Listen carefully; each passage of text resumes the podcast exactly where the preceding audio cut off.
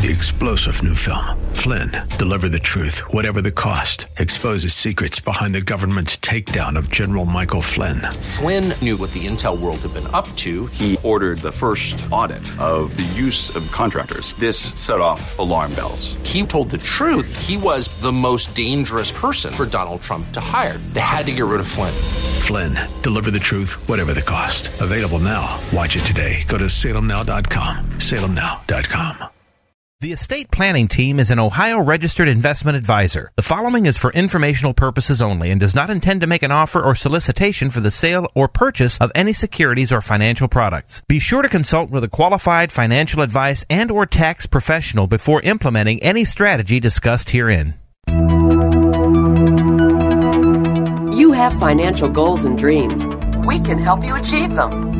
Welcome to Financial Food for Thought, the show that answers all the questions on how to maximize your lifestyle and preserve your wealth.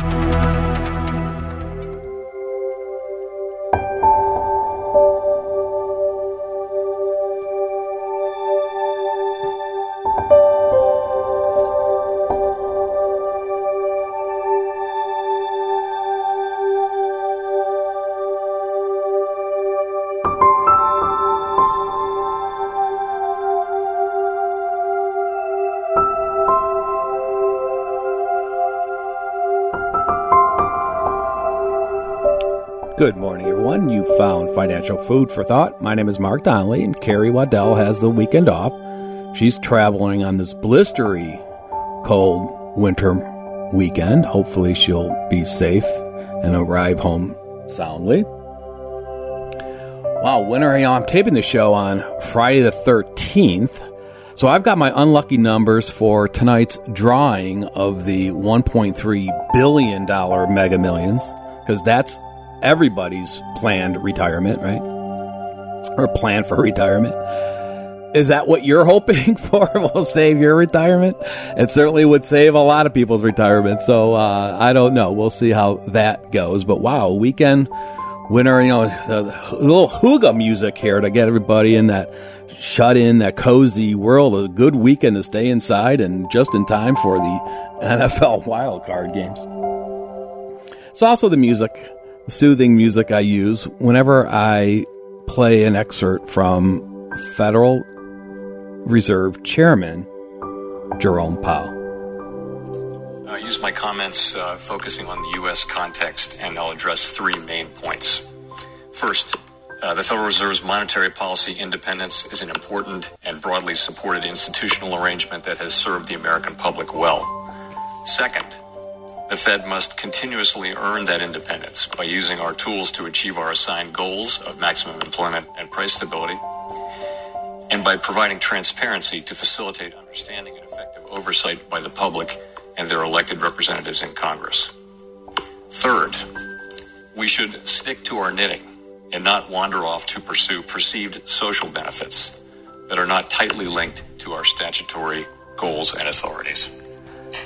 And, and you know, one thing I like about Fed Chair Powell, and, and also why it is often said, don't fight the Fed, because he's so distinct and every word has meaning when he gives a speech.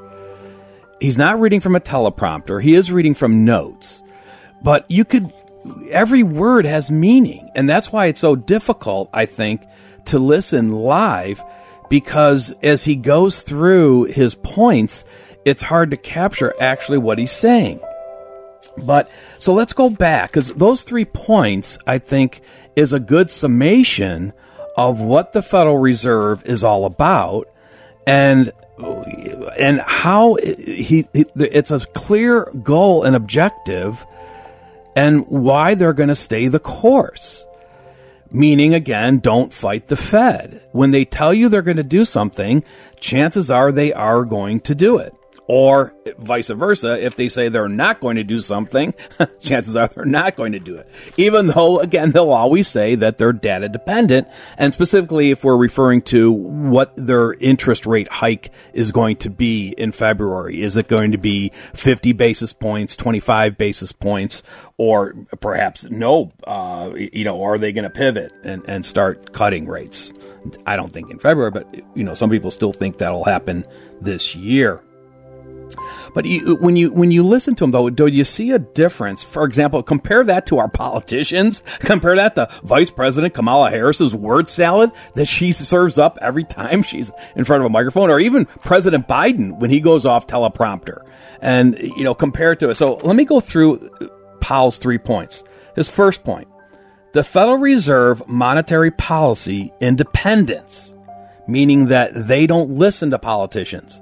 They are not influenced by politicians um, or anyone else globally, for that matter. Um, so the Federal Reserve's monetary policy independence is an important and broadly supported institutional arrangement that has served the American public well.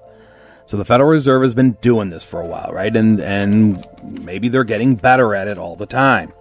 His second point the Federal Reserve must continuously earn that independence by using our tools to achieve our assigned goals.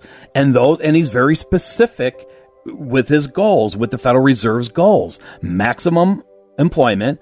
Well, there's an argument that they've reached that with the latest unemployment handle at 3.5%. Okay. And secondly, price stability. And of course, what he means by that is low inflation. Right and by providing transparency. Okay, another important part by providing transparency to facilitate an understanding and efficient oversight by he mentions here the public first, meaning that his his duty is to the public. You know, and then he says, and their elective representatives in Congress. So, you know, clearly, the, and of course, the third one, he comes back with a less formal definition, more of a American, or I don't know how old that, that, that saying is. Uh, we should stick to our knitting, okay, and not wander off to pursue perceived social benefits that are not tightly linked to our statutory goals and authority meaning again they're not responsible for for uh, making the whole world better. Okay, they're they're and and but they are responsible for America's um, you know dual mandate, maximum employment and price stability. So we'll see. So how is their medicine working? Well, we got the CPI readings this week. Okay.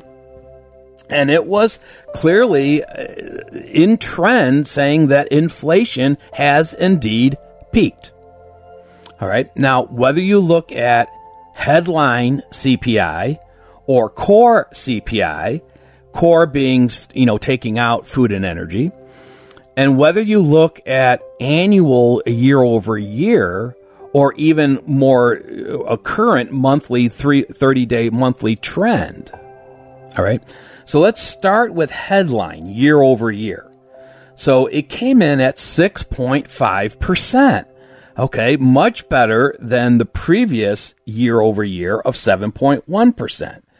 And we can also say that eh, now looking at the trend from when it was called early on that June of 2022 was peak inflation. So the, the reading, the annual year over year in June was 9.1%. In July, 8.5%. In August, 8.3%. September, 8.2%. October, 7.7%. November, 7.1%. And now December, 6.5%. So clearly that indicates a decreasing trend and that maybe June was the peak. Now, how about if we look over month over month? Okay.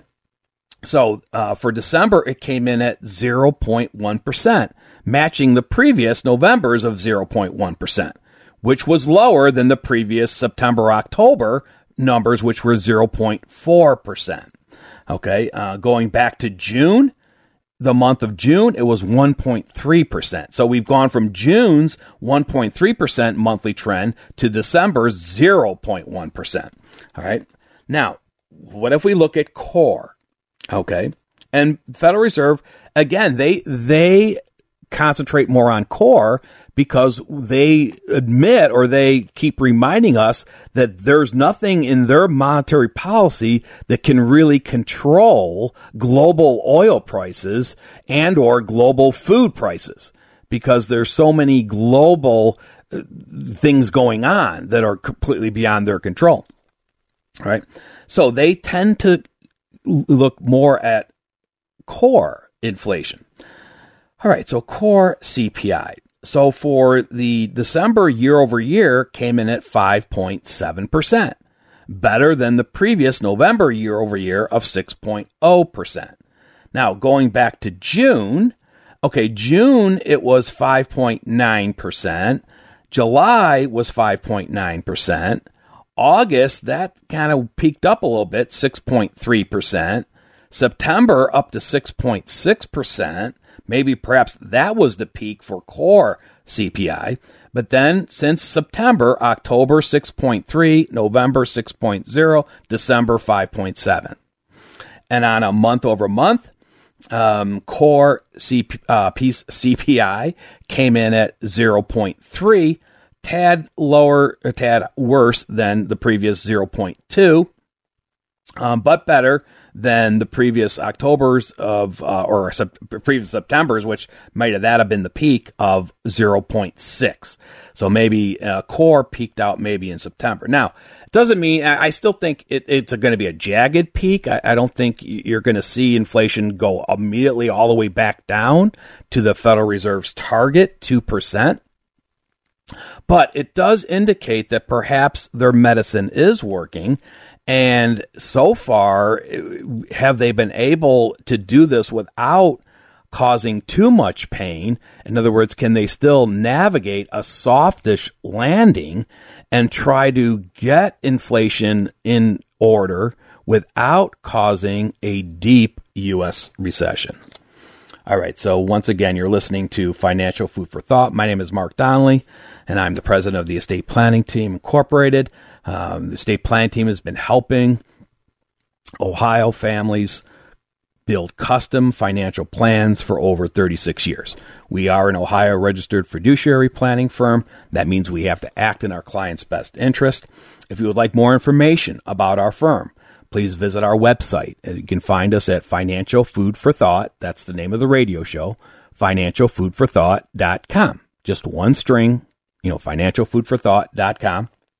On there, you can find financial articles. There's some uh, calculators on there. You can also link to these radio show podcasts. So the radio station keeps a good bank of these radio uh, programs, and through our website, financialfoodforthought.com, you can go and click on a button, find the podcast, and listen to them at any time at your convenience, 24 7. On our website, you can also sign up for a free, no obligation consultation. This can be done in person or, you know, at this time of year or certainly because of the, the, the, the flus and the viruses and the, certainly the coronavirus and, and all the other uh, diseases at this time, you may be more comfortable just doing those by telephone. Or, you know, you, if you don't want to get out and drive in winter weather that we're looking out the window this morning, I can see. Um, so we can do those in person or by telephone. Uh, so if you would like a free consultation, you can sign up for one on our website, or if you can just call us, our phone number is 440 239 2090. Again, that's 440 239 2090. Just leave a message, and uh, someone will get back to you on uh, Monday. And we are open on Monday. I know it's a national holiday, but uh, typically, we have a very busy Martin Luther King Day because a lot of our clients have the day off, and so they they make appointments to come in. So we're always um, busy. Um, so perhaps the Federal Reserve's medicine is working, and they will be able to navigate it. Or again, you might not believe that, that they'll be successful in that. And do you think we are headed for a U.S. recession? So you could ask yourself, well, what do we do? Do I, Mark, do I need to be worried about a recession? Well, I guess that depends. And we, but there are three basic steps that we always bring uh, uh, to uh, our clients' attention. Is what are three simple things that you can do or remember to try to do if you are concerned or you want to protect your family from the next economic downturn, whether it be a recession or a, a, a stock market crash or something else. Um, and the first thing is you know, maintain an adequate cash reserve. All right. And th- that protects you. In other words, if you did have an unplanned expense, or maybe it's even a planned expense, maybe it's a new automobile you're planning on purchasing, um, and you by so when you were getting ready to make that purchase, or that purchase was thrown upon you in an emergency situation, and you didn't want to sell your stocks low because they were in a decline because of the economic downturn, you wouldn't have to. You could rely on your cash reserve and give time for your stocks to come back. Meanwhile, as long as you're still holding those positions, you're still collecting any dividends that those positions may be uh, paying. So that's that's one thing, you know, maintaining an adequate cash reserve. The other thing is very important too is if you are still working. And because one of the main things that we are concerned about in recessions is that people lose their jobs. Companies lay off. Companies close. Okay. So that's a risk perhaps to you. Now, if you're retired, you're not worried about a recession from that standpoint. You don't have a job to lose in a recession. Okay. But if you're still working, yes, that, you know, so again, having a cash reserve would protect you in that situation as well. If you were laid off, you have some cash money there to, to supplement the loss of wages until, you know, you, and then you're going to start collecting unemployment and, and either they're going to, the company's going to bring you back to work or you're going to go out and find another job. Um, the second thing is review your risk allocation. So uh, on this show, even if you go back to last week's podcast, I'm kind of looking at the 60-40 portfolio. We know how disastrous that was as an allocation for 2022, down 16 some percent. It hasn't happened that often. Um, now, I'm I say you can make a case that the 60-40 isn't dead. It was certainly dead for 2022, but the the question becomes what is how much risk do you need to be okay? Do you need the historical return of a 60-40 portfolio to be okay, or could you get by with less risk than that? You know, and, and so that's the idea of, of saying, well, how much risk do you need to be okay? Also, if your allocation is out of whack, let's say you were targeting to be 50 50, 50% growth, 50% fixed.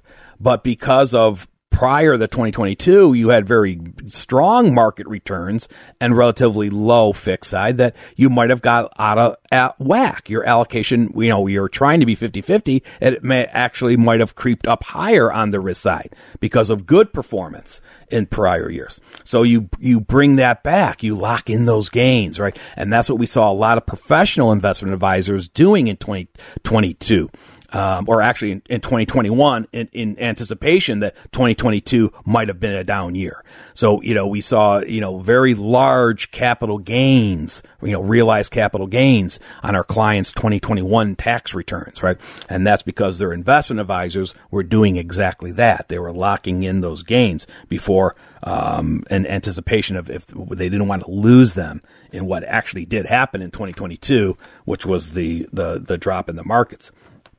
And then the third thing you can do to protect your family a recession or, you know, is to build a plan R. In other words, you, if you build a financial plan that shows you're going to be okay, and meaning that, let's call that plan A, meaning that you build a model looking out for the rest of your life. And maybe you, if you're still working, you penciled in your, or target a, put a stake in the ground when you're going to retire. And then you've also then made assumptions about, your retirement income, whether that be pension, social security, what have you, and then also what what your expenses are going to be in the future with adequate inflation rates. and you got your plan A saying, Hey, lo, you're going to be okay. You can retire at this point. You can spend this amount of money. You can do this amount of travel based on inflation and taxes and everything else. You're not running out of money before life. But perhaps that model did not uh, uh, have built in a higher inflation that we've seen. In other words, it may have not built in a six and a half percent inflation rate for 2022.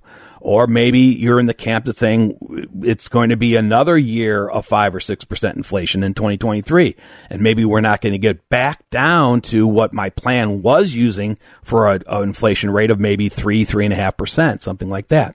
So you may want to build a plan R, you know, R being maybe for recession or recovery, saying that I'm going to take a worst case assumption, a worst case scenario and assume a higher embedded inflation for a couple of years. And or I'm also going to assume an economic downturn, meaning that I, am not going to assume that uh, my investments are going to return five or six percent. I'm going to assume they're going to lose 10, 15 percent. And then the next year, there may be 0% gain.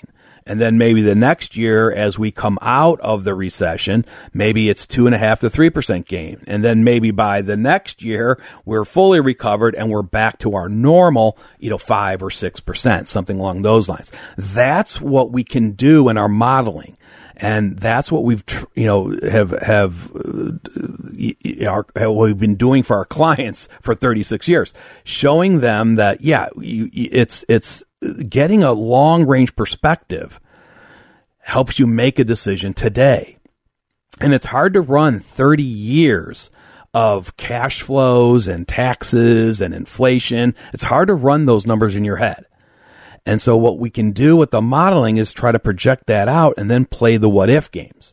And then you know determine hey if we do have this economic downturn and let's say it's it's it's in corresponding to the same year I was planning on retiring and and now I you know and starting a withdrawal from my nest egg and now I'm going to have to do that withdrawal in, in the first year that we're going into recession and the market's down 20% okay how you know the sequence of returns we call that you know how does that affect does that mean i'm gonna is my plan still working to age 90 or does it mean, no, uh, if that happens, my plan is no longer working to age 90? Okay, well, in either case, it leaves you in a decision making mode because if your plan is still working to age 90, you're not panicking. Now, let's say it's no longer working to age 90. Okay, so what do I need to do? Do I need to work longer? Well, how much longer? A year? Six months? Does it mean I can get out of the rat race and leave my 60 hour a week work and, and, and t- pick up a part time gig? Something that I'd like to do, but not, and I'm only do it 20, 30 hours, you know, 20 to 30 hours a week, something like that. Um, does it mean that I can't, you know, do five Hawaii trips in my retirement? I can only do three. Or does it mean that if I've got a $10,000 travel budget, I have to knock that down, not to zero. Maybe I have to knock that down to 7,000, 8,000. You know, those types of, um, of, of, of assumption changes to manipulate and say, okay, now am I back on track? That's the power of good financial planning. And that's what we've been helping clients do for the last 36 years. All right. So Speaking of the markets, how is the January barometer going? So, if you listen to our show, we've been doing the show many, many years. Uh, often I talk about the January barometer. That's where you're looking at one of the indexes. I'm always going to use the S&P 500 and saying how the S&P 500 goes in early year January, so goes the year in total for the gain or loss. Now, it starts, of course, with the Santa Claus rally. And you've probably heard of that. The Santa Claus rally is defined as the last five trading days of the year plus the first two tra- trading days of the new year. Okay. So it's the last five trading days of the previous year and the first two trading days of the new year. That's what is the Santa Claus rally. And the theory behind that, or the barometer, or why people look at that, is that, you know, in the eight occasions since 1929, when the index has gained at least 1% in that seven day period, the Santa Claus rally has produced a gain 100% of the time, with the average gain of about 3.3%. So that 100% held since 1929 until you got it last year. All right. Um, because the Santa Claus rally, so if you go back to uh, 2020 to 2021, the Santa Claus rally was actually 1%. Almost, you know, the, that, that's that break even. And the year ended, the 2021 year ended with the S&P up 26.89%. Now, but if you look at the 2021 to 2022 Santa Claus rally, okay, it was up 1.43%. But yet the 2022 S&P ended up being down 19.44%. So that apparently, if the author of this article is correct, that's the first time since 1929 that the Santa Claus rally failed. All right. Now, how about this year, the 2022 to 2023? Well, the Santa Claus rally, although positive in those seven days, the was still less than a 1% gain. It was about 0.80.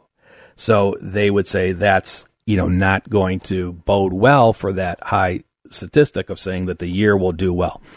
But also, besides the Santa Claus rally, then people sometimes look at the first week of January, the first five trading days of the new year.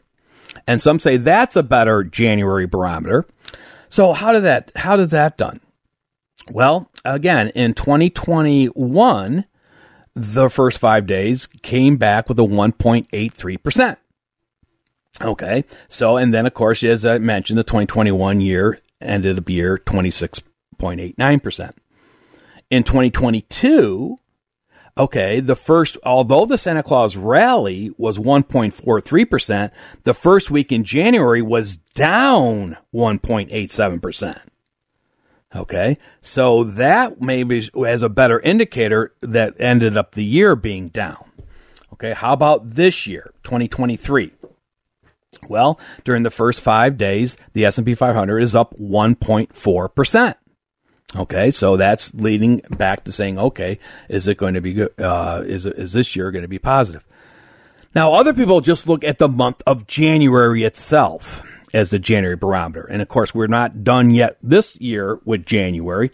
But as of the taping of this show, everything still looks good. Uh, you know, the the S and P is up three point seven four percent um, you know, ev- you know, going, that's fine. We already had the, so if that holds true for the month, that means that the first week in January was up 1.4%. If the month of January is up, you know, and the only thing that's slightly missing is the Santa Claus rally only came in at 0.8 instead of that benchmark of 1% gain.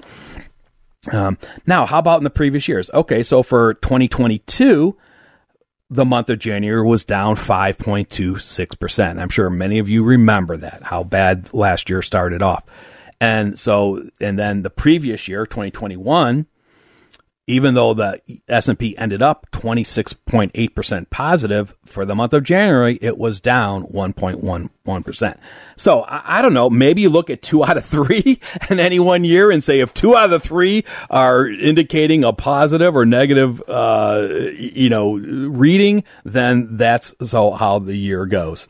Um, we'll see. Um, all right you know, there's a lot of tax talk at this time of year too.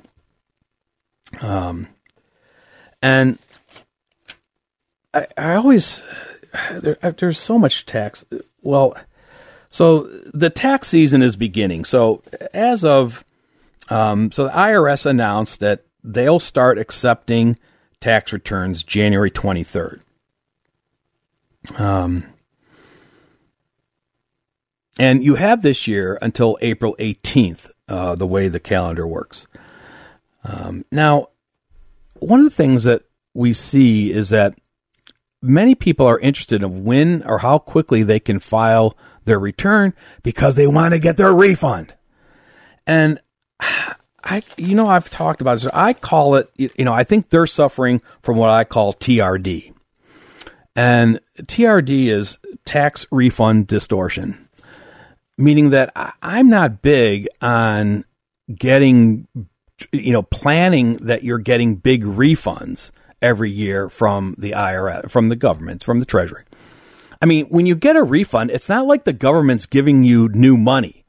They're just giving your own money back that you pay them without needing to pay them. And chances are they're not going to pay you any interest uh, when they pay it back to you. Now, t- typically, the IRS tries to get the refund checks out in less than 21 days. All right. Um, but that's not always the case. It certainly wasn't the case during the Rona shutdown. Um, now, if they are so delinquent in getting the refunds, they will pay interest back to you. All right. Um, but remember that interest is considered taxable income to you. So if you did receive a higher refund in a previous year than you were expecting, you need to be on the lookout in your mail to see if you're getting some fan mail from the IRS, which is in the form of a 1099 interest, meaning this is the amount of interest that they paid you on last year's refund that you've got to report on this year's taxable income. Don't forget that. All right. Now, some of the other things the IRS is saying, and of course, the acting IRS commissioner now is Doug O'Donnell, you know, because Chuck Rettig is gone.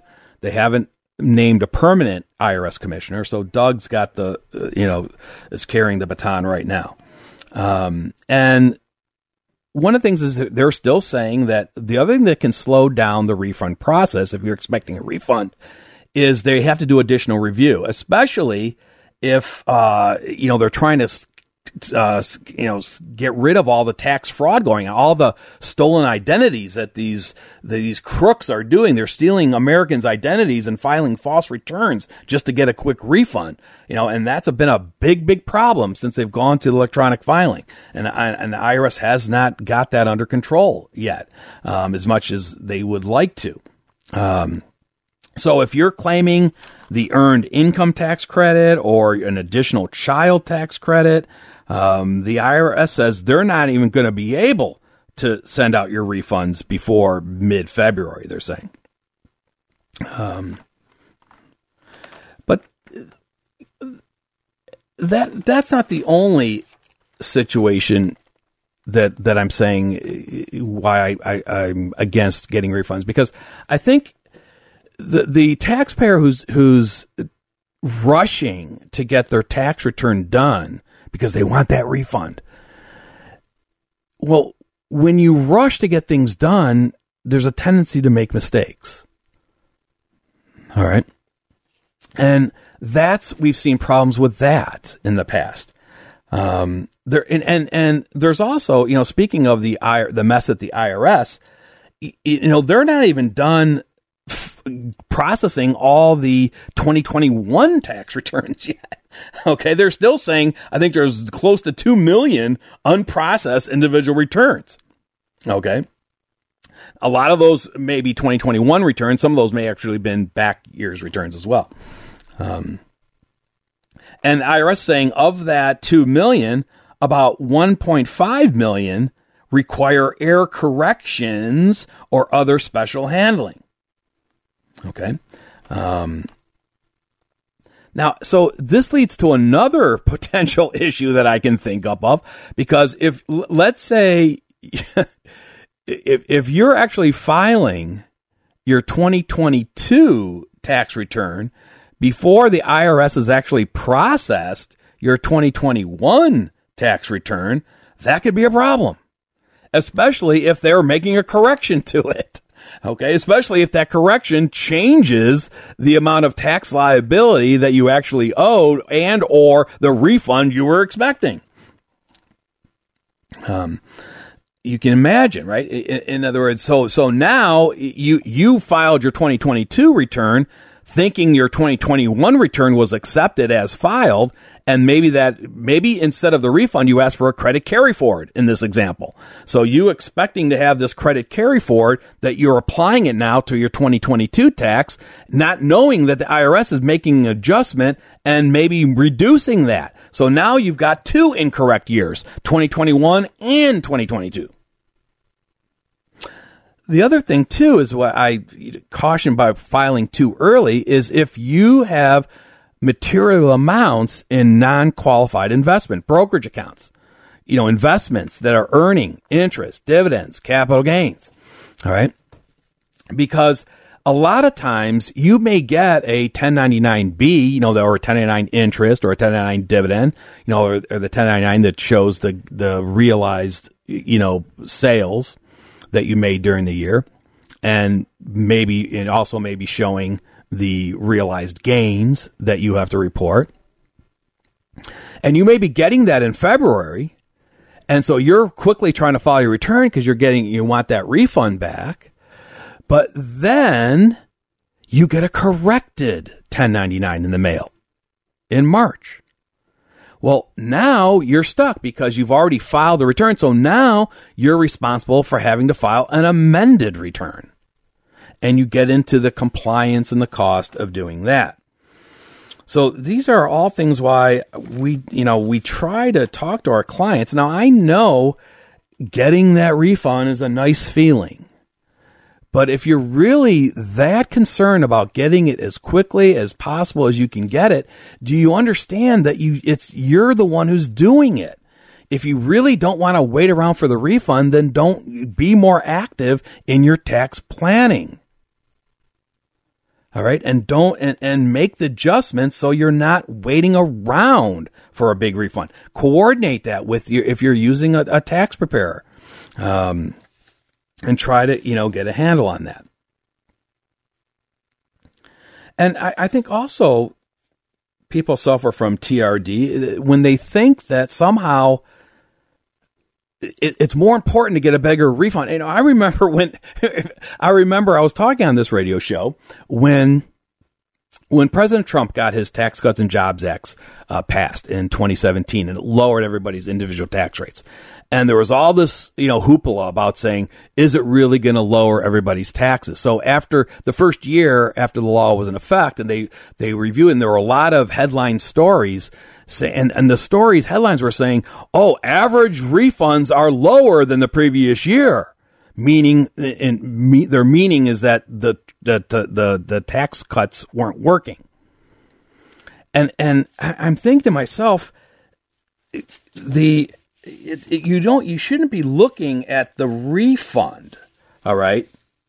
Um, your refund has very you, the size of your refund has very little or nothing to do uh, with your actual tax liability.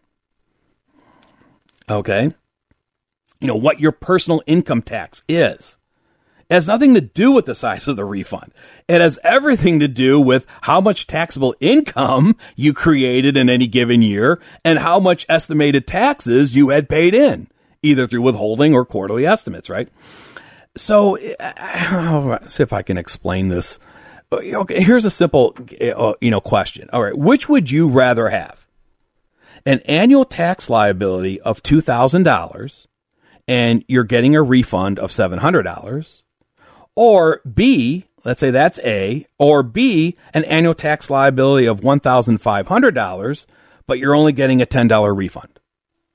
So let me propose that question again. Which would you rather have? A, an annual tax liability of $2,000, but you get a refund of 700 or B, an annual tax liability of 1,500, but you only get a refund of $10.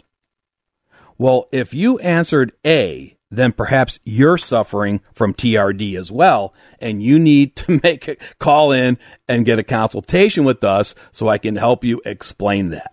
And you can call us at 440 239 2090. That's 440 239 2090 or visit us on our website, financialfoodforthought.com. And, and just one final thought, too, about the tax refunds. So during the last few years, decades, the a lot of our clients or uh, you know people across the country were saying, "Well, I'm not worried about the fact that I'm getting a refund with no interest because there are no short term good rates, anyways. In other words, if I had the money myself, I wouldn't. I would have just been sitting in my bank account, and it would have been earning any interest, anyways. Well, I don't know. That's not the case today. I mean, fixed rates right now, you know, you you probably could get for 12 months, you could probably right now get three, four, do I hear five percent? So yeah, it, it is. You have to be active. We're very active planners at the estate planning team, and we've been trying to you know educate our clients to say uh, how do you make you know that sometimes it's the little things that that make your overall plan better. We also try to keep people on the right path. In other words, right now there's something else going on too. So you have the Republicans who have now got control of the House of Representatives, but it's a very slight you know majority. But so all of a sudden now they're coming out, and you can read the headlines about how they're going to abolish the IRS and they're going to, uh, you know, they're going to stop the weaponization of the IRS and not allow them to hire 87,000, you know, IRS agents that are going to be knocking on your and your mom's door to, to put you behind bars because they think you, you've been fraudulent in your last 20 years of tax returns. Uh, it's really a scare tactic and really none of that is going to happen. All right. Um, first of all, th- th- there was um, the, the first bill that that they put out was called the Family and Small Business and Taxpayer Protection Act. And that was again the way they headlines and the way the politician said it was we're you know we're not going to let the IRS add 87,000 IRS agents. Well, that is a big lie. All right. There was never going to be 87,000 IRS agents hired for audit purposes. What what wasn't a lie was that the the IRA bill, the omnibus package, did you know provide eighty billion dollars of funding for the IRS. But it, it, I don't believe there's any language in the bill that said that means also that they, they were going to hire 87,000 IRS agents. I, I don't think you'll find that language in the bill. But yet every talking head, it, you know, gets back to that. By the way, where did that 87,000 number really come from? Um, well, it, it came from a study that the, that the IRS has been working on for years. You know, to, to deal with the attrition problem they saw coming down the pipe. One with the baby boomers retiring, then you had the great resignation, and you had all these other issues, and they saw the writing on the wall. Okay, so at one point, um, they were saying of the 80,000 workers in the IRS, 50,000 they were estimating were going to be leaving in the next 10 years. So, so part of the 87,000 number was the idea that, yeah, we've got to replace the 50,000 that are leaving and then maybe add a few more because you know what? We've got 350 million Americans right now. There's probably 150 million individual tax returns being filed every year. That's not adding the corporation tax returns.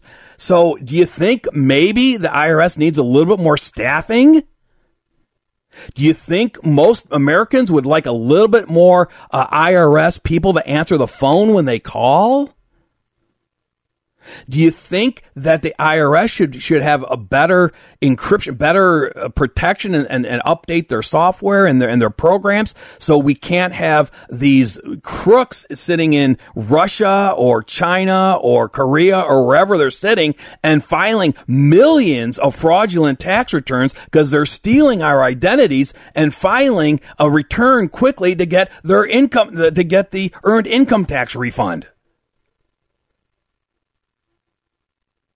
Yes, that's what the 80 billion was going to go for. It wasn't just, you don't hear too much about it. All you hear is about how uh, the 87,000 weaponized IRS agents were going to be knocking down your door. Now, don't take my word for it. All right. If you working with a CPA or an enrolled agent, call them up and ask them and say, Hey, Mr. CPA, do I need to be worried about an audit on my income tax returns because I have been fraudulent in the past and see what they say. All right. Um, so, and and the second thing too is I think that these the, the, the, the there's no chance that this bill that the House GOP present there's no chance it's going to pass. All right, the Senate, which is controlled by the the Democrats, aren't going to pass this. And President Biden has come out and said he ain't gonna he's gonna veto it if it did get to his desk somehow. All right. Now the second one that they passed was the Fair Tax Act. And this is where they say they're going to abolish the national income tax, the payroll tax, and the estate tax, and replace it with a single national consumption tax on purchases of goods and services at a rate of 23% of the gross payments. All right. Do you understand that's not going to happen? And it's you know, it, is this really, you know, why are they even, why are they spending their time even passing a bill like that? There, there is no, it's, there's no realistic way that that would ever pass a bipartisan, you know, in a bipartisan measure. All right. Um, and even the name, the Fair Tax Act, um, well, that leads it to one of the you know the one of the uh, estate planning team axioms I always talk about. The only fair tax for all would be no tax at all. Okay, and because you could you know a consumption tax, a sales tax, national sales tax, basically. Well, is that fair to everyone? Um, See, the, it just gives fodder for the Democrats to come out with their headlines saying that this plan would shift the federal tax burden onto the American middle class and the working, the hardworking people. It's not going to really punish the wealthy. Okay? Because the wealthy tend to spend a smaller percentage of their income than lower income consumers you know, in other words, if, if, you know, if you have somebody who's making a million dollars a year versus somebody making a hundred thousand dollars a year, and they're buying the same purchase, the, the same hundred dollar purchase. Okay. Well, obviously the tax as a percentage of the income is much lower for the wealthy than the unwealthy the lower income class. So that's one reason why the Democrats have a good argument saying that's why a, a consumption tax like this isn't fair. And, and I think you can make other cases. You could talk about the geo the, the geo penalty, like the salt. Remember when the salt cap with ten thousand dollars was put in, all the blue states, you know, California, New York, New Jersey, they are saying, "Hey, it's unfair to us because we have high uh, uh, uh, property taxes, and now you know in our state, so now we can no longer deduct those property taxes on our federal return." So they were saying how un- unfair it was compared to a state that has lower property taxes. Right, so you have those types of issues. But let me, but let's let's just say you even have two situations, two taxpayers with the same income. Okay, um, but let's say couple one, a married couple, no children, and let's say uh, uh, case two, married couple with three children. And let's say they're making the exact same gross pay. Well, which one do you think is going to have a higher consumer sales tax purchase uh, on purchases. The one with no kids or the family with three kids? So so how fair or how friendly how how pro family would a national consumption tax be? And then you can say, well, Mark, well, uh, what they'll do is they'll they'll uh, they'll make it so the the families they don't have to pay that national sales tax on on things. Like like in Ohio we don't pay sales tax on food. Okay. So if you start excluding, can you imagine the lobbying that's going to be going on in Congress? You know, and, and, and, you know, all the, you know, what's going to be considered, uh, exempt or non-exempt. Okay. Um, you, you could also say, uh, what about services? Okay. So is going to the doctor going to be a taxable? Well, the family with three kids have to go to the doctors a lot more than the couple with no kids. Or you can say, well, no, that's good. Mark, they're not going to tax that. Okay. Well, how about, you know, going to Disneyland? Okay. That's certainly not going to be exempt from the consumption tax.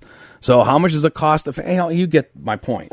But even besides that, the other reason why I'm saying is that it's not a realistic is how could it ever be implemented? A national sales tax. I mean, I, I, I worked for the first 15 years of my career. That's all I did was corporate, state, and local sales tax returns. You know, for multinational, you know, for co- companies that that fund in all, you know, file in all fifty states. I know the problems with sales taxes, and I know how people try to avoid paying them. How how the you know, and and and so so now you're going to put all that burden on the businesses that now they have to collect the right amount of sales tax and get it timely paid over to the government. And if there is no IRS, which is part of the bill, who's going to watchdog it? Do you think perhaps that if there was no watchdog making sure that the sales tax, the, the new national sales tax is being properly, uh, you know, collected and, and timely paid to the government, if there's no watchdog, do you think perhaps that some businesses might not comply? And if they did comply, how many cash registers do we have in this country right now? Not only in the brick and mortar stores, but how about in the cloud? So how long is it going to be where you, the software is written to, to, to upgrade all these cash registers that now have to calculate a national sales tax? Can you imagine? All right. So I think, so, oh, let me get off that soapbox. Um, all right. Let's see how much I got a few minutes. The last thing I wanted to talk about was, um, you know, I, I, last week's show I talked about is the four percent rule broken, and I, I, I said because let's you know, remember the, the Bengen's you know four percent rule was based on a thirty year time period, a five percent rate of return, and a three and a half percent inflation handle. And under those circumstances, if you start with a million dollars, the first year you could take out forty thousand. You can add three and a half percent inflation to that forty thousand every year, and by the end of the thirty years, your million dollar portfolio is approaching zero. All right, but now we've seen so many stories that the four percent rule is broken. Well, so I went back. So if you go back and listen to last week's podcast show, I said, well, let's modify. Let's look over the last 30 years, 1993 through the end of 2022 and let's add in the actual S&P 500 50%, the US aggregate bond index 50%, the 50/50 allocation that and see and but instead of just assuming that that was going to do 5% overall, um, let's actually add in the real 30-year numbers to see is the 30 year rule broken after last year where we had the dismal performance in the 50-50 portfolio down 16% as well as a much higher inflation 6.5% than what Bengen was using 3.5%. Okay. But I, this week, I also, though, added that in the actual CPI inflation rates for the last 30 years. Okay. Um, and by the way, in, in in all in the last 30 years, only one year was it slightly negative. And that was um 2009, where 0.4% negative. Other than that, it was all positive. But Okay, but if I look at the so so how did that do? So is the 4% rule broken when we throw in last year's dismal year plus in that time period four recessions? Now, I'm calling the 2022 a recession, maybe not, but anyways. Yeah, it did just fine. So the actual, if you would have started with a million dollars and started taking out in a, you know, an infl- the forty thousand plus inflation on the actual CPI and the actual rate of return on the 50-50 portfolio, not only would you be able to keep up with inflation, but at the end of the 30 years, you're not approaching zero. You still have 2.26 million in your portfolio.